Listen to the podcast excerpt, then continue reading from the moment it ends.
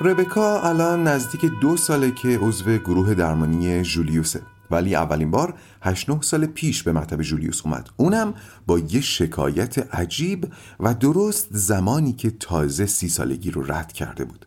شکایت ربکا این بود که از وقتی سی سالم شده وقتی وارد رستوران میشم مردا دیگه دست از غذا خوردن نمی‌کشن تا منو نگاه کنن. وقتی تو خیابون را میرم مردای کمتری به تیر چراغ برق می‌خورن. وقتی به مهمونی میرم مردای کمتری واسه رقصیدن با من سر و دست میشکنن. و اینا یعنی دیگه دارم تموم میشم. راستش گذشته از شکایت عجیب ربکا چالش مهم دیگه جولیوس این بود که نکنه زیبایی خیره کننده ربکا روی رابطه درمانی تأثیر بذاره. باز لازم از اون انتظار ابر انسانی فاصله بگیریم و جولیوس رو هم انسان ببینیم. هرچند جولیوس خیلی خوب این رابطه رو اداره کرد و به عشق و احترام رسوند. البته جولیوس قبلا پرونده مشابه با مشکل ربکا نداشت اما نظرات نیچه رو درباره مسائب زنان زیبا خونده بود که به درک موقعیت ربکا کمک زیادی می‌کرد. نیچه معتقد بود زنان زیبا در مرحله خودشکوفایی به مشکل می‌خورن. خودشکوفایی مازلویی دیگه منظور لزوما موفقیت های بیرونی نیست. حالا چرا زنان زیبا در مرحله خودشکوفایی به مشکل می‌خورن؟ چون خودشکوفایی از راه گشودن درهای بسته حاصل میشه. اینم از اون گزاره هایی که نیاز به شهود عقلی داره. البته حتما برای این گزاره هم استثناهایی موجوده. اما گزاره نیچه اینه جد و جهد و کوشش باعث رشد میشه و در ادامه میگه ولی چون برای زنان زیبا تمام راه ها و درها گشوده است لاجرم از اون عرق ریختنی که باعث رشد میشه معافن. معافیت از رنج به بهای محرومیت از رشد. این خطری بود که زندگی ربکا رو تهدید می‌کرد و جولیوس متوجهش بود و با تکیه بر همین آراء نیچه تلاش کرد وارد موضوع بشه. خوشبختانه همون موقع مقاله پیدا کرد با عنوان زن زیبای توخالی که همراه ربکا مطالعش کردن و دربارش حرف زدن و جان مقاله این بود که زنان بسیار زیبا اینقدر به خاطر زیباییشون پاداش می‌گیرن که نیاز پیدا نمی‌کنن خودشون رو پرورش بدن. اعتماد به نفسشون بسیار سطحی و پوستهیه و نهایتا زمانی که زیباییشون شروع به زائل شدن می‌کنه تبدیل به موجودات شکننده ای میشن که چیزی برای ارائه به دیگران ندارن و نیمه دوم عمرشون سراسر حسرت نیمه اوله. ربکا یک سال پیش جولیوس درمان فردی گرفت و تغییرات خوبی کرد و رفت و چند سال بعد در حالی که ازدواج کرده بود و دو تا دختر دوقلو داشت برای شرکت در گروه درمانی پیش جولیوس برگشت.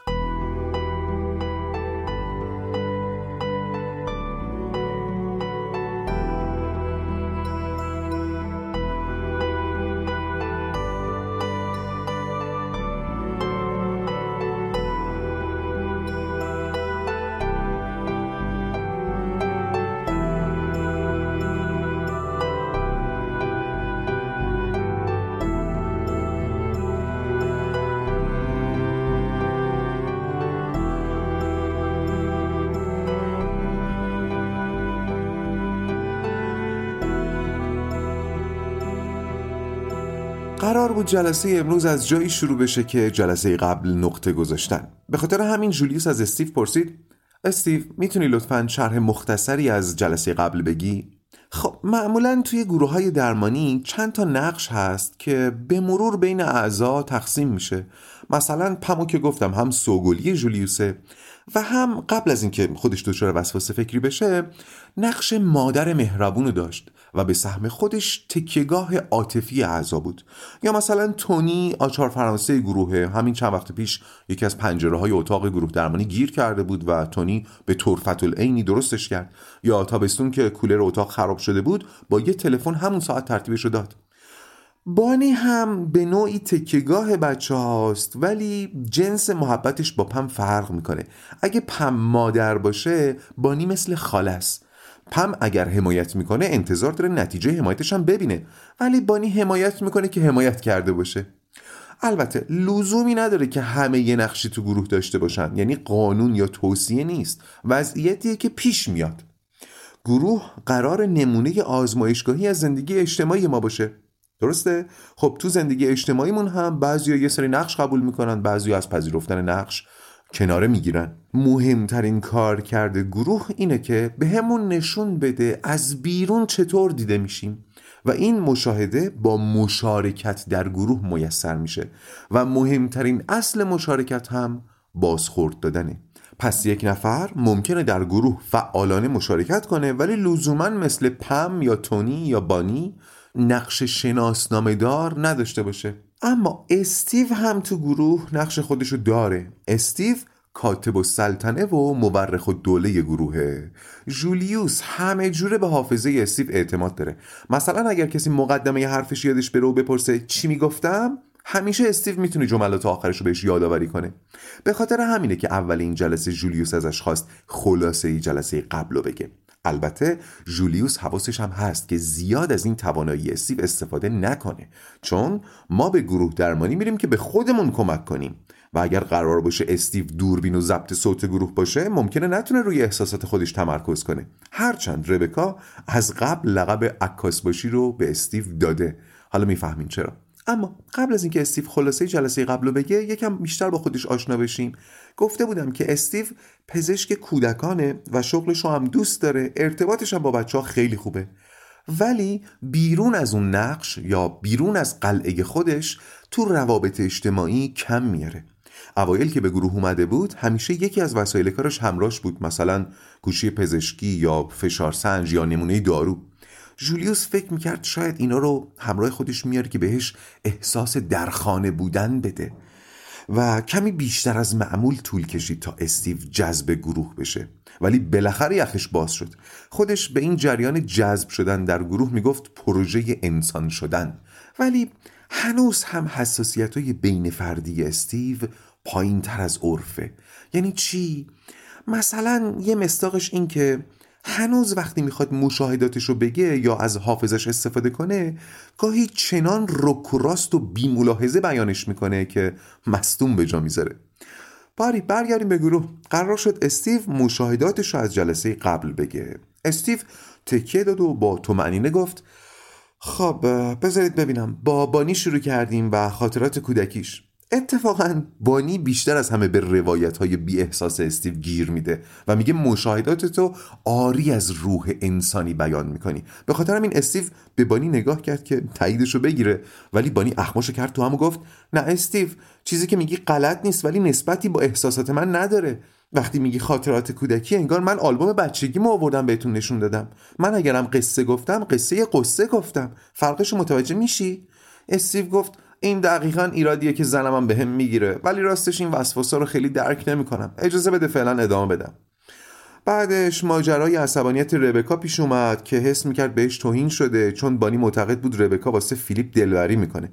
ربکا با کف دست زد به پیشونیش و گفت استیو توجهی نکرد و ادامه داد. بعد گیل تلاش کرد بین ربکا و بانی میانجیگری کنه که من بهش گفتم اگه مدام تلاش کنه زنا رو نرنجونه هیچ وقت نظر خودش رو بیان نمی‌کنه. آخرش هم که جولیوس درباره بیماریش و تصمیمش برای ادامه گروه حرف زد. آها نگرانی بانی برای جولیوس هم باید اضافه کنم. بانی تو همیشه مثل یه مادر نگران جولیوس بودی و حالا باید این نگرانی ده چندان شده باشه. بعد استیو تمام گروه رو از نظر گذروند و گفت بذار ببینم چیز دیگه مونده یا نه. نگاهش روی فیلیپ متوقف شد و گفت فیلیپ هم جلسه قبل نقش خیلی پررنگی داشت. البته نه به خاطر حرفایی که زده بلکه به خاطر حرفایی که نزده. جلسه قبل خیلی جلسه چالشی بود. چالشی که به خود فیلیپ هم مربوط می‌شد. ولی این همه سکوت در همچین جلسه به نظرم معنی داره. ما چیز زیادی درباره فیلیپ نمی‌دونیم و انگار گروه پذیرفته که فیلیپ عضو ناظر باشه. بعدم جوری که انگار دیگه وظیفش انجام داده تکیه داد و رفت به حالت standby. ربکا گفت عالی بود استیو. فقط یه چیزو جا انداختی. استیو گفت چیو؟ ربکا گفت خودتو و اینکه تو دوباره عکاس باشی شدی و به جای اینکه در گروه سهیم بشی و از خودت مایه بذاری فقط ازش عکس گرفتی. وقتی اینجوری میشه من حس می‌کنم تو بیرون گروه ایستادی و ما رو از پشت شیشه می‌بینی. شاید کمی شبیه حس خودت به فیلیپ. گروه این حالت استیو میشناخت و قبلا هم دربارش حرف زده بودن. اینکه زاویه دید استیو انگار بیرون از گروهه. چند ماه پیش استیو خواب دیده بود که دخترش توی ریگهای روان گیر افتاده و استیو نتونسته نجاتش بده چون اول دنبال دوربینش گشته تا از این صحنه عکس بگیره. اون موقع گروه بهش گفته بود این دقیقا کاریه که تو گروه هم می‌کنی. به جای اینکه درگیر بشی کنار وامیستی و عکس می‌گیری. ربکا همون موقع بهش لقب عکاس باشی رو داد. استیو به ربکا گفت حق با توی ربکا. حالا دوربینم می‌ذارم کنار و میگم منم بابانی موافقم. اینکه تو زن زیبایی هستی و خودت هم اینو می‌دونی و اینکه به نظر منم داشتی برای فیلیپ دلبری می‌کردی. جلسه پیش خیلی بیشتر از همیشه موهاتو باز کردی و بستی. هی هم باشون بازی می‌کردی. البته میپذیرم که تا اینجا قضاوت کردم اما حالا حسم. خب می‌دونی یکم حسودیم شد. نه خیلی حسودیم شد. هیچ زنی تا حالا اینجوری برای من دلبری نکرده. چه برسه به زنی مثل تو؟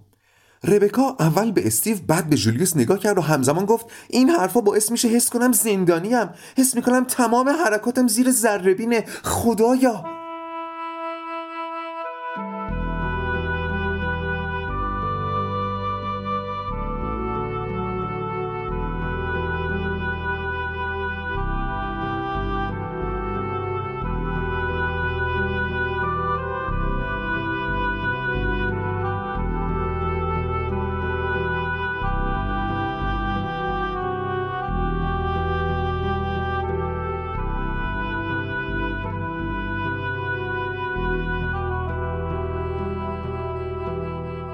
استیف که نظرشو گفت ربکا از اینکه زیر ذره بین باشه اظهار انزجار کرد.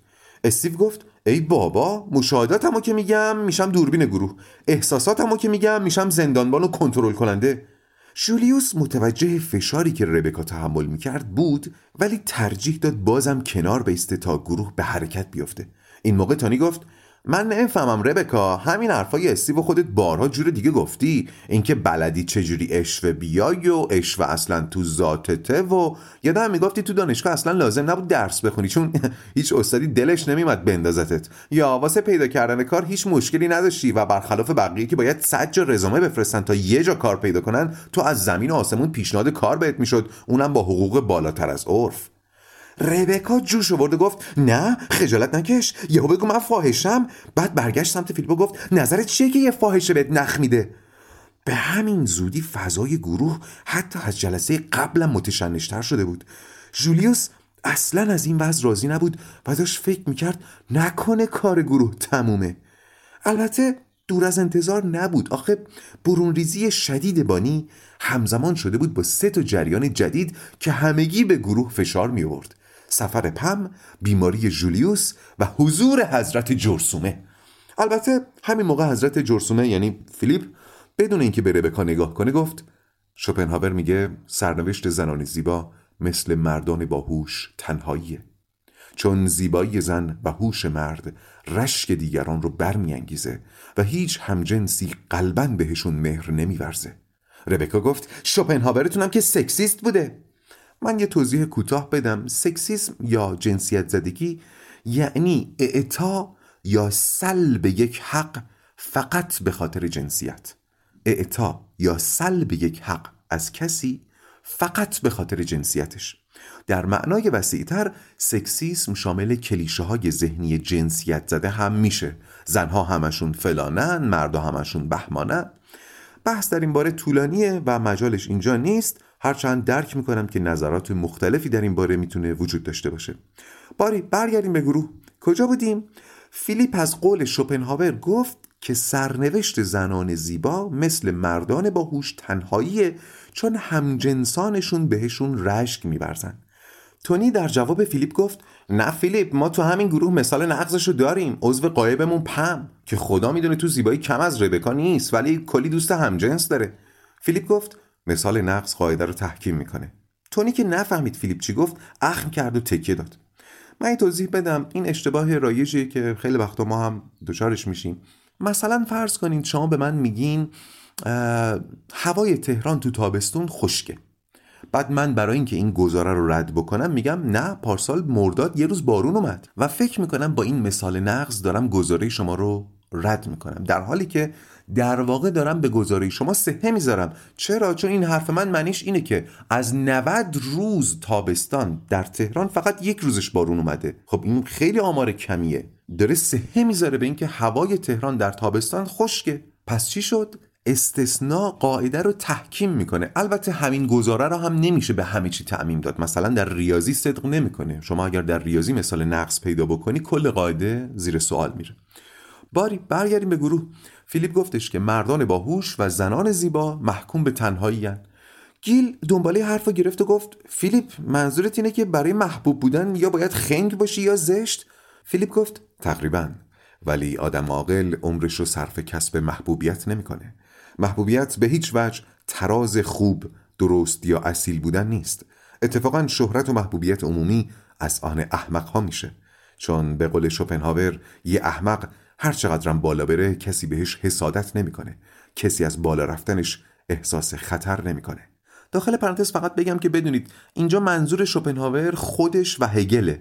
شوپنهاور که تا اواخر عمرش چندان شناخته شده نبود همیشه قر می‌زد که اگر مملکت صاحب داشت اگه همه چی سر جاش بود من باید اون فیلسوف مشهور می بودم نه هگل. فیلیپ ادامه داد. شوپنهاور میگه به جای شهرت و محبوبیت در بیرون بهترینه که در خودمون دنبال ارزش و هدف بگردیم. تونی با لحن نسبتا تندی که احتمالا به خاطر پیاپی نفهمیدن حرفای فیلیپ پرسید ارزش و هدف تو تو زندگی چیه؟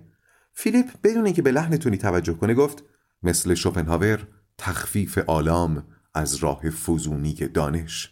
خب راستش این جوابم برای تونی سنگین بود و به قول فیلیپ آچمز شد و باز تکیه داد و گروه هم در سکوت فرو رفت. جولیوس اصلا از جلسه راضی نبود و داشت فکر می‌کرد حتی افاضات فیلیپ هم نتونسته موتور گروه رو روشن کنه. پس تصمیم گرفت در فرصت باقی مونده از بچه ها نسبت به خود جلسه بازخورد حسی بگیره. اینم یکی دیگه از فنون کار رهبری گروهه. بازخورد حسی به گروه یعنی من به این جلسه چه حسی داشتم و دارم؟ وقتی اعضا به جلسه بازخورد میدن در واقع دارن به تلاش خودشون نگاه دوباره ای می‌کنن و با مسئولیت خودشون در پیش بردن گروه مواجه میشن. جولیوس گفت خب بچه ها می‌خوام حستون رو نسبت به دو جلسه اخیر بگید. گیل از تو شروع می‌کنیم.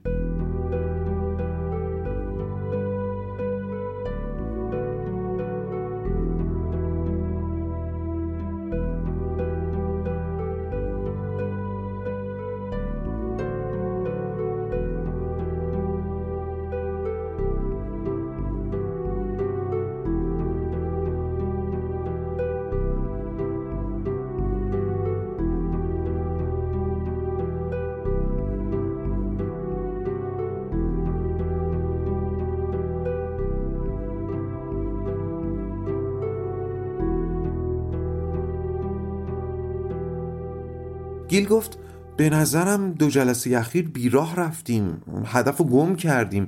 من همش احساس می‌کنم یه چیز مبهم در جریانه که روشن نمیشه. ربکا گفت این دو جلسه برای من عذاب بوده. تونی گفت منم زیاد حال نکردم. بی خود دور خودمون چرخیدیم و الکی فسفر سوزوندیم. استیو با تونی موافق بود. نفر بعدی فیلیپ بود که ساکت موند. جولیوس به فیلیپ نگاه می‌کرد ولی فیلیپ به جولیوس نگاه نمی‌کرد. چند لحظه همینطوری گذشت و آخرش جولیوس با ذکر گندت بزنن جرسومه نگاهش رو از فیلیپ برداشت و به بانی دوخت و بانی رو در حالتی یافت که تا حالا ازش سراغ نداشت. بانی به وضوح منقلب بود اما انقلابی آغشته به خشم. جولیوس به نرمی صداش کرد. بانی؟ بانی ساکت بود و زمین رو نگاه می‌کرد و به نظر می‌رسید داره دندوناش رو به هم فشار میده. جولیوس دوباره صداش زد. بانی سرش رو آورد بالا. جولیوس پرسید حست به این جلسه چیه؟ بانی گفت من حالم خوش نیست. می‌خوام داد بزنم. کمونده منفجر بشم. شنیدن این حرفا از دهن بانی همیشه مهربون واقعا ترسناک بود. همه بچه ها برگشتن سمت بانی جولیوس پرسید از حست بگو. چرا می‌خوای داد بزنی؟ ولی بانی میون بحت بچه ها یا بلند شد و کیف کتش رو برداشت و از اتاق زد بیرون. کاری که هیچ وقت از بانی انتظارش نمی‌رفت. گیل دوید دنبالش و گروه در سکوت معذب کننده فرو رفت. همین موقع فیلیپ نگاه معناداری به جولیوس انداخت که جولیوس اینجوری معناش کرد. می‌بینی ما رو آوردی تو چه دیوونه خونه ای و جولیوس هم تلاش کرد با نگاه جواب بده. این آتیش از گور تو بلند میشه. دل جولیوس مثل سیر و سرکه می جوشید ولی سعی می کرد چیزی بروز نده. پیش چشمش می‌دید که گروه رنگ ازمهلال گرفته و این می‌تونست به معنای مزمحل شدن باقی مونده که عمرش باشه. چند لحظه بعد در سکوت اتاق صدای پاهایی شنیده شد در حال برگشتن. ولی گیل که در رو باز کرد تنها بود. گیل گفت حالش خوبه معذرت خواهی کرد و گفت نمی‌تونست بمونه. قول داد هفته بعد دربارش حرف بزنه. ریبکا در حالی که کیفش رو باز می‌کرد تا عینک آفتابی و سویچ ماشینش رو در بیاره گفت از این رفتاراش متنفرم. واقعا زننده است.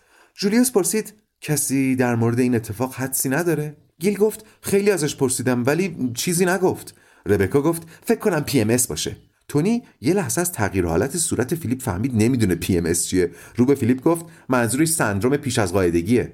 فیلیپ به نشانه تشکر تکون کوچیکی به سرش داد ولی تونی دو رو به نشانه پیروزی بالا آورد و گفت بالاخره منم یه چیزی یادتو دادم. استیو گفت نکنه چون من اول جلسه احساساتشو خلاصه کردم ناراحت شده. تونی گفت نه بابا فکر نکنم. جولیوس گفت بچه تقریبا وقتمون تمومه ولی بذارید قبل از پایان جلسه منم حدسمو بگم. خب شما فکر می‌کنید حدس جولیوس چیه؟ بانی چرا نتونست تا آخرین لحظه بمونه و اون رفتار تکانه ای رو انجام داد؟ بهش فکر کنید.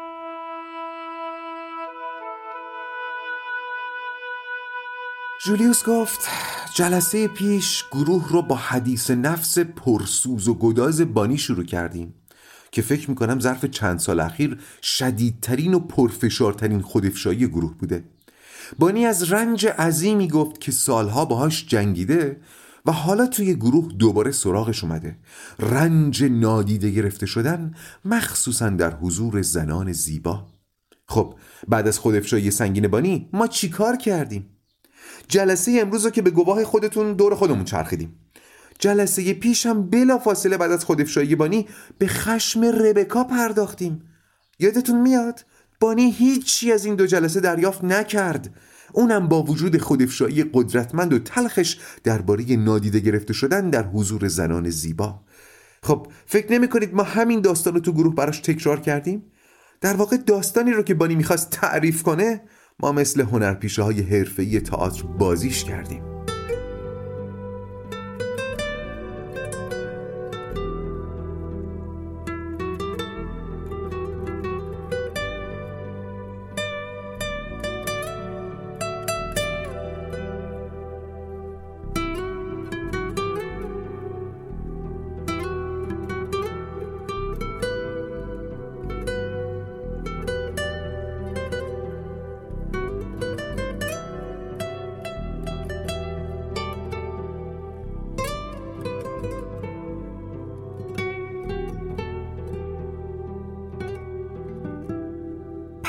بعد از همصحبتی با وجای کمی نگران شده بود که مبادا واقعا آمادگی این دوره رو نداشته باشه و راستش نگرانیش بیمورد هم نبود.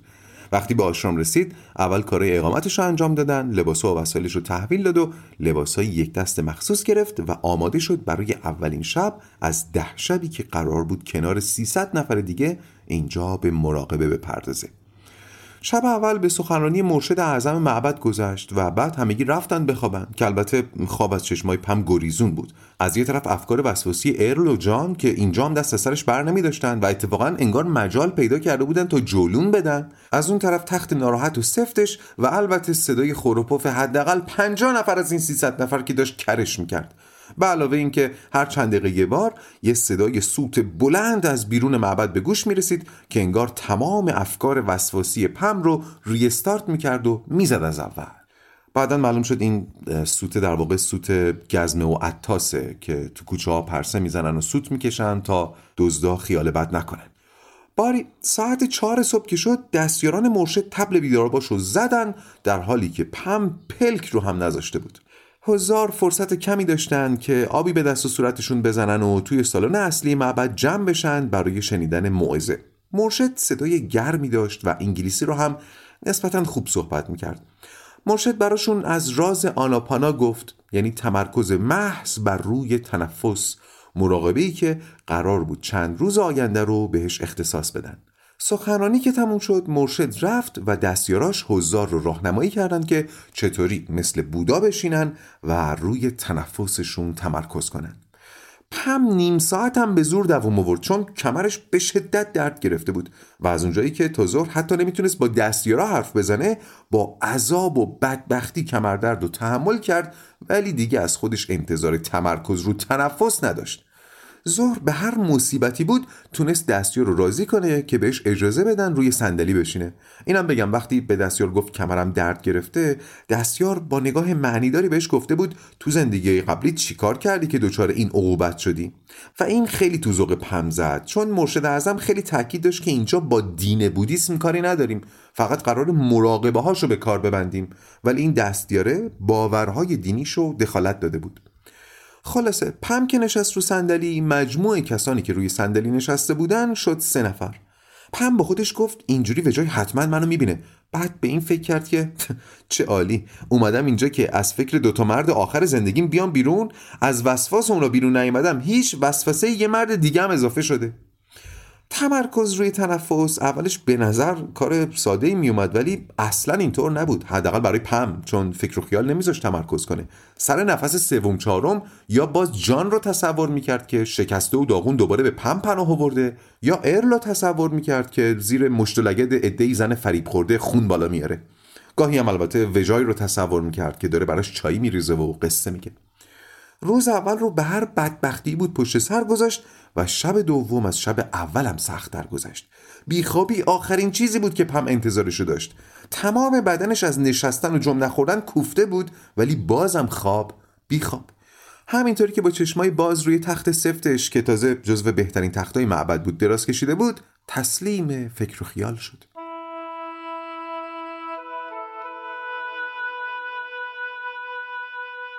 روز دوم و سوم هم به سختی گذشت و از روز چهارم قرار بود به جای تنفس بر بدنشون تمرکز کنن.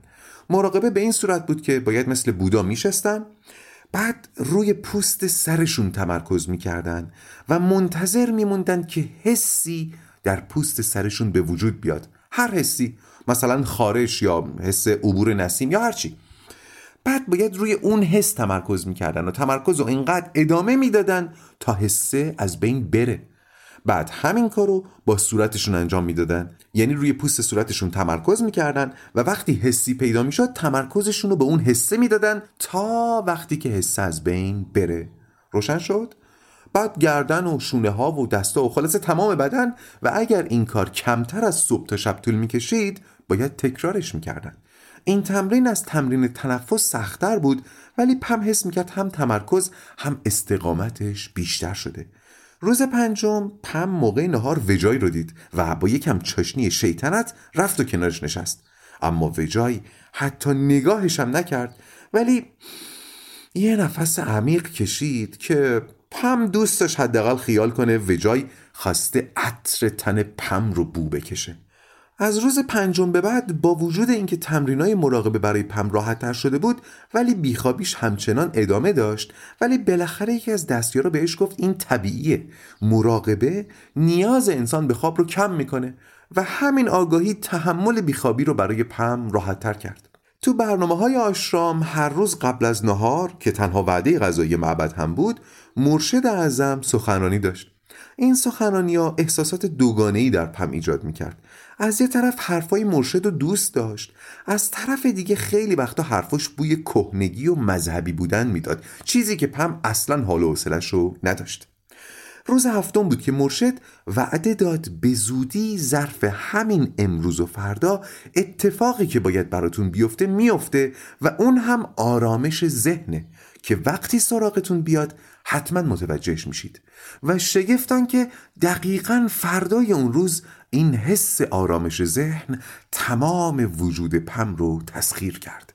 انگار از یک کوزه آروم آروم اصل میریختن رو سرش و اصل سر می‌خورد میومد پایین و تمام وجودش رو در بر می‌گرفت. پم به خودش اومد و دید نه واقعا دیگه از افکار وسواسی ارلو جان و ویجای خبری نیست. پم مونده بود خودش. اصلا زاویه نگاهش تغییر کرده بود. همه چیز از بیرون می‌دید یا از دور. با این بینش جدید انگار می‌تونست از پوسته بگذره و به درون پدیده ها نگاه کنه. مثلا ارل با این نگاه جدید شبیه بچه دیده می‌شد که بدون بزرگ شدن پیر شده ولی هنوز با لبهای قنچه در آغوش این زن و اون زن دنبال پستانی برای مکیدن میگرده. جان رو هم بزدلی می‌دید که نمی‌خواست قبول کنه هر آری متضمن تعداد زیادی نه و وجای رو مردی می‌دید که چون قدرت آری گفتن به زندگی رو نداره ازش دست می‌کشه. آخه پم تا حد زیادی می‌دونست که چه زن هیجان انگیزیه ولی با وجود چراغ سبزی که به وجای نشون داده بود وجای بر این هیجان چشم پوشیده بود.